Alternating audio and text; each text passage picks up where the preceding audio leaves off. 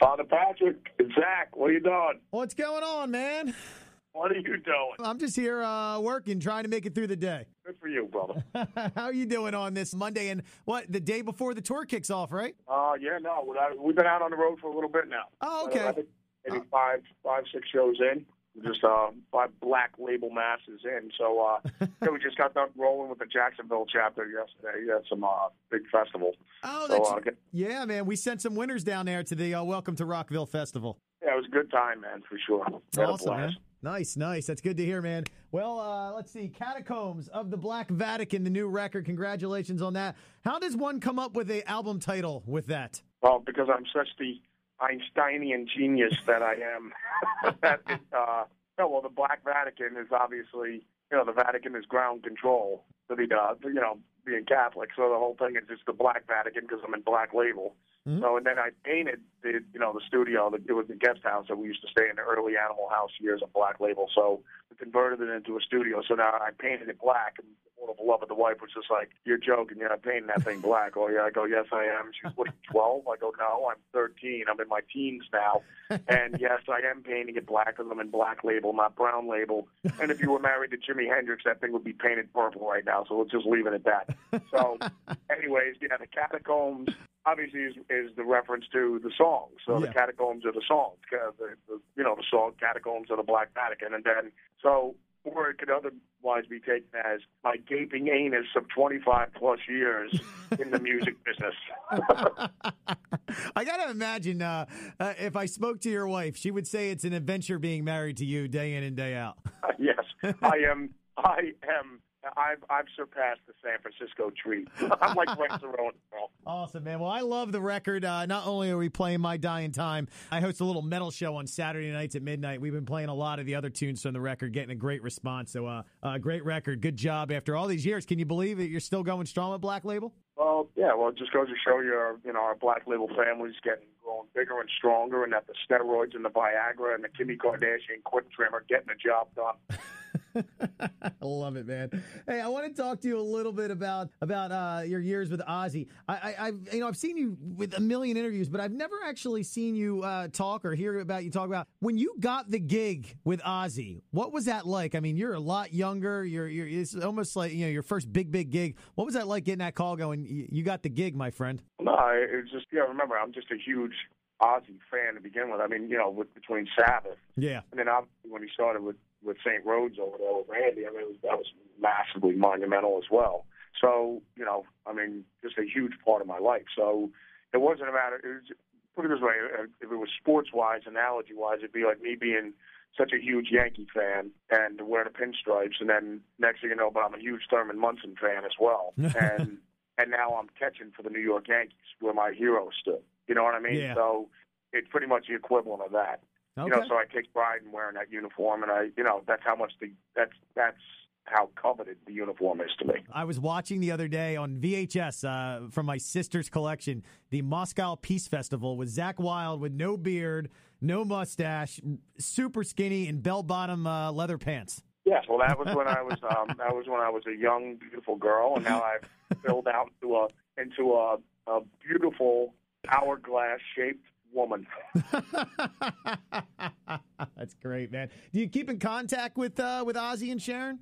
Yeah, I mean, last time when they played in uh, the PNC Art Center with Savage, just recently, it was me, uh, Barbara, and my wife, and then mom, you know, with Oz, and uh, we all went out to dinner and we brought our kids, you know, because our oldest son, Jesse John Michael's named after Oz, John Michael, and then also he's the Godfather. So, you know, we all went out to dinner after the gig and hung out and just laughed our asses off talking about old times. You know what I mean? So, uh, no, it's always great with him. I mean, my relationship with Ozzy is bigger than music, so it's just, uh, as I said, like, you know, uh, Mrs. O, I, uh, you know, I affectionately call her mom because she's been like my mother since I've been 19 years old. So, Yeah.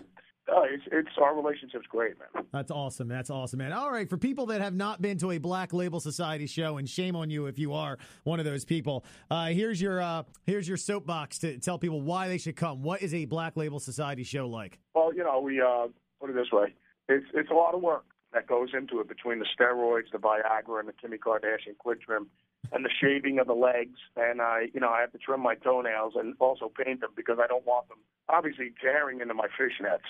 You know, because the uh, the new line of Black Label men's lingerie uh, we've launched the, uh, the the summer edition, and uh, we, we're you know obviously flaunting that on stage. So. uh it's it's it's quite the exciting time. Some true and false uh, stuff here for Zakk Wylde. Did you actually audition for Guns N' Roses? Uh, at this point, you don't audition for anybody. You just like you want to come jam with us. I don't audition for anybody. All it's right. just like you know, put it this way. You know, any of the guys we know. You know what I mean? It's just like Slash isn't auditioning for anybody. It's like, dude, you want to get together and jam. You know Mhm. what I mean? So you know what you know what the guy's going to bring to the table. Yeah. I mean, put it this way: you're not going to ask Jerry Rice to audition for the Oakland Raiders. It's just like Jerry.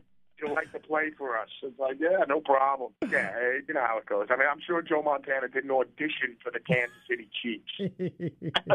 I don't think he auditioned, bro. So you know, at this point, you kind of like you know what you're going to get. So it's just like, yeah, you want to come jam. So Cool. no, I was friends with the guys, and yeah, we got together probably back in '95. We were jamming, and uh, really like nothing came. of You know, we had a bunch of riffs laying around and stuff like that, and then eventually, there's nothing was happening. Joe Holmes was playing with the boss at the time after we did Ozzmosis. I had nothing going on. I was just like, you know what? I got all these riffs laying around. I, I'm just going to do it myself, and that's basically how Black Label was born. okay. So there you go. Nice, nice, man. And uh, I'll give you another true or false here. And I know it's probably not going to happen. It's been in the news the last uh, couple of years. But would you, would you fill the shoes of Dimebag uh, for a uh, a Pantera reunion? Of course, if the fellas actually, I mean, I'm buds with all the guys. I love Yeah. them all. So, I mean, if they were like, Zakk, we want to do this and, you know, and honor, we want you to honor Dimebag. I, of, of course I would do it. It's like asking Eric Clapton if Noel and Mitch were just like, Eric, would you, would you go out and sing and play Jimi's stuff? Because we're going to go out as the experience and, and would you honor Jimmy and sing his, and play his stuff? Why wouldn't Clapton do that? Yeah. You know what I mean? I, I laid I laid Dime to rest, and I love him like a brother. So of, of course I would honor him, and and, and it's also honoring all the mountains at that Pantera conquered. You know what I mean? So. And they're my buddies, and I love them all. So yeah, if they if they ask me to do that, of course. Awesome, man. Awesome. Well, you know what? I thank you for taking some time out with me again. The new record is Catacombs of the Black Vatican. and It is a great record. You're going to have two area shows for us. Philly, Electric Factory, May 7th. We did a bunch of tickets last week for, and we're going to have some more tickets for the Starland Ballroom, which is, I know, is almost like a hometown show for you, right? Yeah, without a doubt. So I've uh, half the high school reunion. We'll have half the guys get, uh, getting out of jail for the one day, and then they go back to you know what they got to do. So it'll be great seeing all the fellas. Nice, man. That show is uh, May 9th, so we'll have some more tickets. Zakk, thank you so much. Always a pleasure talking with you. Uh, two things, real quick, and I'll let you go. I got a buddy of mine. His nickname is Dog Nuts. It's a long story, but he's a huge Zakk Wylde fan, so he just wanted to say hello to Zakk Wylde, his idol. All right, well, tell Dog Nut I said hey, and uh, stay strong, keep bleeding black, and I'll talk to you guys in a bit. Awesome. And uh, the other thing is, uh, you gave the best Ozzy story one time on some radio show. I can't remember. I think it was you and Randy Castillo eating at some uh, restaurant, and he's staggering down, and you're hiding from him and stuff. And I don't remember the entire story, but you had me rolling in my car, man. Oh yeah, no, it was the uh, it was the boss stumbling all over the streets, hammered at about maybe one thirty in the afternoon. We're like, look at the state of this idiot rolling down here. Like the guy was falling all over the street, and he's getting closer and closer. And I'm going, dude, I think that's the boss. and and yes, it was our fearless leader. It was it was the boss himself. It was us. Nice, Uh, another day at the office, man. It was a good time. I love that story, man. Zakk, be good, and we'll see you real soon. Thank you for some time. All right, Father Pat, I'll talk to you in a bit, buddy.